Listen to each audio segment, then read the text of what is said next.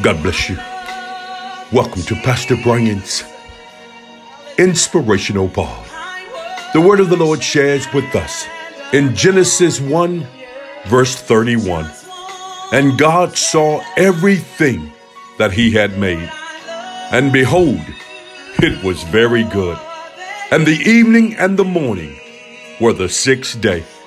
I've come to let you know that you've been God validated and God approved.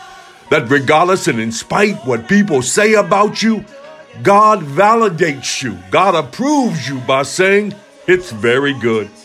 No matter how you feel about yourself, perhaps you feel you're too short, you're too tall, you're overweight, regardless of how you feel about yourself, I've come to let you know that you've been approved and validated by God. The Bible shares with us that after God had created everything, the word of the Lord shares with us, behold, it was very good. I've come to share with you on today that you're not a mistake, regardless of what people have said about you, regardless of how they think about you. I've come to let you know that you've not only been validated and approved by God, but God said you're very good. Do you know that even though the enemy wants to attack you, and to make you feel that you're inadequate, I've come to let you know that God says you're more than enough. Good God Almighty.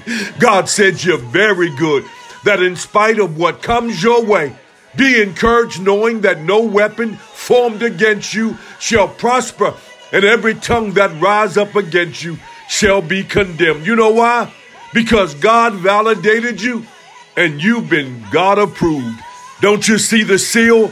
You've been stamped with the approval of God. No, God bless you. You be encouraged. Until next time, I'm in his service.